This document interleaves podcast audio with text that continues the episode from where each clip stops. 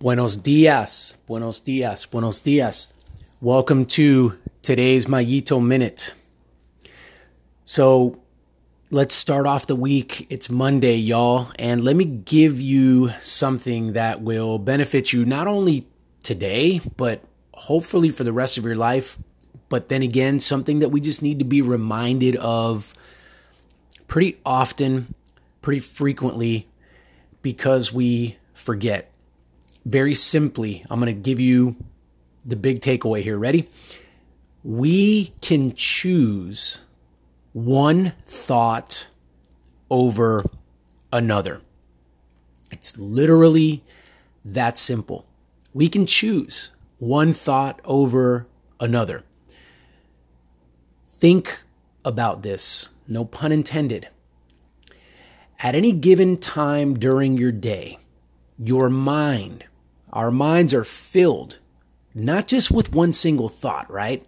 Not just with one thing up there. I mean, how many hundreds, maybe even thousands of things are just kind of bouncing around in our mind? Thoughts about just all kinds of different things. We've got different areas of our lives. We've got different things that we do. We've got different things that come up, right? And so our mind is just full of thoughts. Now, I want to give you this illustration because I feel like it works well the illustration of a classroom. And let's go with younger kiddos here because they seem to be better at this. And there's a there's a question that's asked or the teacher better yet let, let's do this the teacher says hey um, i need somebody to take this down to the front office and boy in these younger kids classrooms right like hands just dart up in the air every kid right, wants the opportunity to grab that note or that thing and walk it down to the office, right? I mean, they just want to do that. And so all these hands go up. And now it's the job of the teacher to choose. I mean, they can only choose one individual to go to the front office and deliver this thing or drop this thing off. All of them can't go.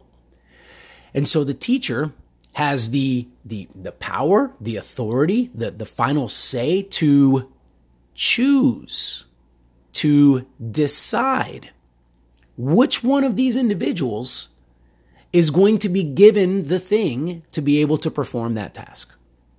Now, folks, that illustration right there is exactly what I am trying to get at and put in front of us this morning with this episode. We have all these thoughts, and essentially, they want they want our attention if we think about this from a very kind of crude, rudimental, you know, rudimentary, basic level, all of these thoughts are in our minds because we've assigned some kind of importance to them. That's just fact. Th- again, think about it, right? There's not a better way that I can say it. Think about this. If you're somebody that's into the football playoffs that are going on right now, right? Are you that that's what you're into that's what you're interested in. Do you ever entertain thoughts about lacrosse? The sport of lacrosse? You don't follow lacrosse you don't read about lacrosse you don't even know the rules of the game maybe? I mean do you have any thoughts floating around in your head right now if you're an nfl fan? Do you have any thoughts floating around your head about lacrosse? Maybe not. Pro- probably not right?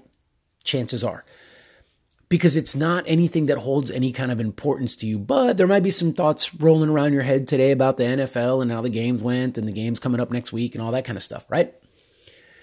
So, all of our thoughts, all those hands going up in that classroom, they all hold some kind of importance to us. That's why they were put in our minds. That's why they were planted there in the first place. But we know, we know that they might be there, those thoughts might be there for, for the wrong reasons. Giving those thoughts our time, giving those thoughts our attention might make us feel certain ways, will make us feel certain ways that we don't want to feel, will make us do certain things that we would rather not do. So they are there, but it is ultimately our decision. We are the teacher in the scenario that I gave you, in the example that I gave you, we get to choose which hand we pick on. In other words, we get to choose the thought that we will continue to rest our attention upon.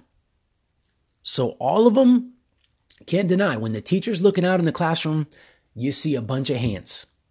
Can't deny it. The teacher has vision, the teacher can see it. It's the same thing with us. We can't deny.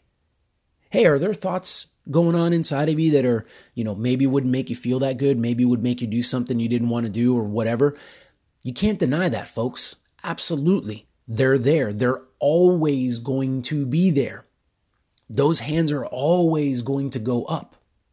But we have the final say as to whether we pick on that hand. We choose that thought. We decide to say, okay, I'm going to take you as this thought and I'm going to think further about you. I'm going to allow you to influence my emotional state. I'm going to allow you as a thought to make me feel a certain way. I am going to allow you as the thought that I decided to bring forward out of that crowd of all of these thoughts. I'm going to allow you to spring me forth into some kind of action or inaction.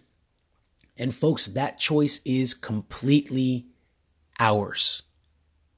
So, very, very beneficial if we can spend time on this because this is so critical. This is so important.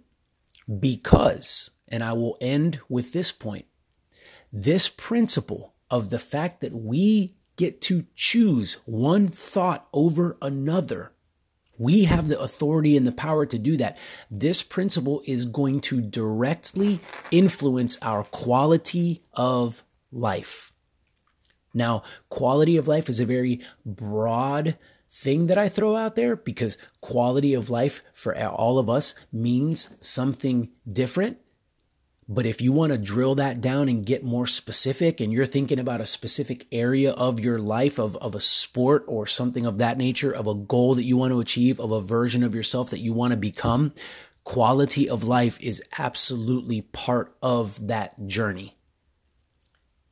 You taking this principle you becoming more self aware of the fact that you get to choose, you get to decide what thought gets your attention in any given moment of time during the day. That will influence your quality of life. So, can we become more mindful of that? I'm going to give you an exercise and then I'm really going to be gone. Here's the exercise sit down today by yourself for give me two minutes. Give yourself, don't give me, give, give yourself. Do, do this for yourself. Okay. Do, do yourself this favor. Give yourself two minutes and sit there in silence and allow the hands to go up in your head. Allow these hands to go up and notice what these hands are, are saying. What are they calling out that they, that they want? What's their agenda? What's their aim? What's their goal? And notice them. Just simply notice them, notice their agendas. And then what I would like you to do is choose one. Choose a hand. Choose one and say, that one right there, that's where I want to go. That's the way that I want to feel.